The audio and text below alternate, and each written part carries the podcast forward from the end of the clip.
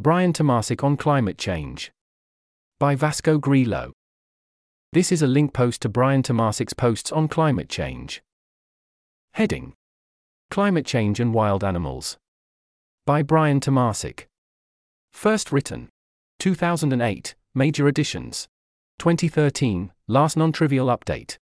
The 4th, August 2018. Summary Human environmental choices have vast implications for wild animals, and one of our largest ecological impacts is climate change. Each human in the industrialized world may create or prevent in a potentially predictable way at least millions of insects, and potentially more zooplankton per year by his or her greenhouse gas emissions. Is this influence net good or net bad? This question is very complicated to answer and takes us from examinations of tropical climate expansion, sea ice, and plant productivity to desertification, coral reefs, and oceanic temperature dynamics. On balance, I'm extremely uncertain about the net impact of climate change on wild animal suffering.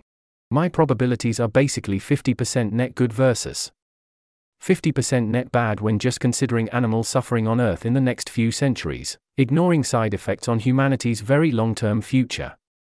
Since other people care a lot about preventing climate change, and since climate change might destabilize prospects for a cooperative future, I currently think it's best to err on the side of reducing our greenhouse gas emissions where feasible, but my low level of confidence reduces my fervor about the issue in either direction.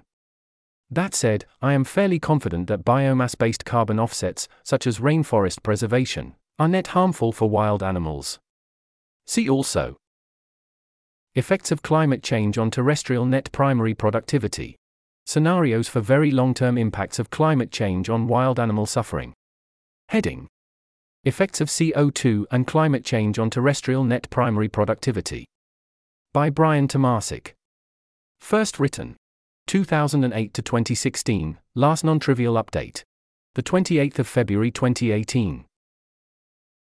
Summary This page compiles information on ways in which greenhouse gas emissions and climate change will likely increase and likely decrease land plant growth in the coming decades. The net impact is very unclear. I favor lower net primary productivity NPP because primary production gives rise to invertebrate suffering.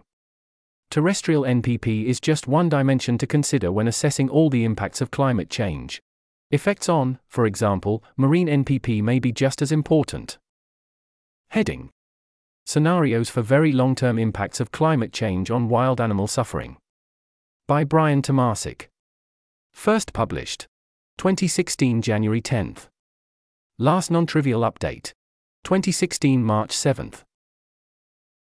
Summary Climate change will significantly affect wild animal populations, and hence wild animal suffering, in the future.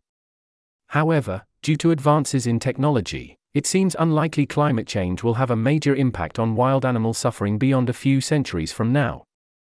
Still, there's a remote chance that human civilization will collapse before undoing climate change or eliminating the biosphere, and in that case, the effects of climate change could linger for thousands to millions of years.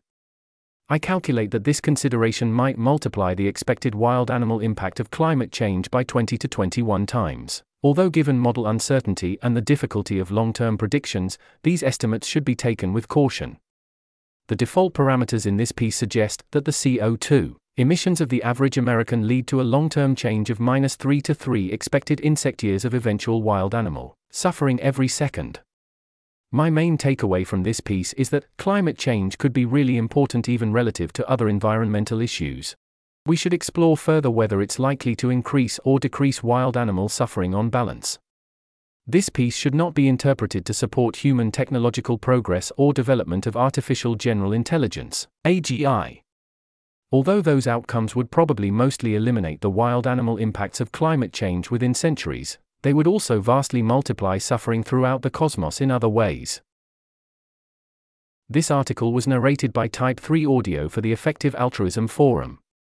It was first published on November 25, 2023. To report an issue or give feedback on this narration, go to t3a.is.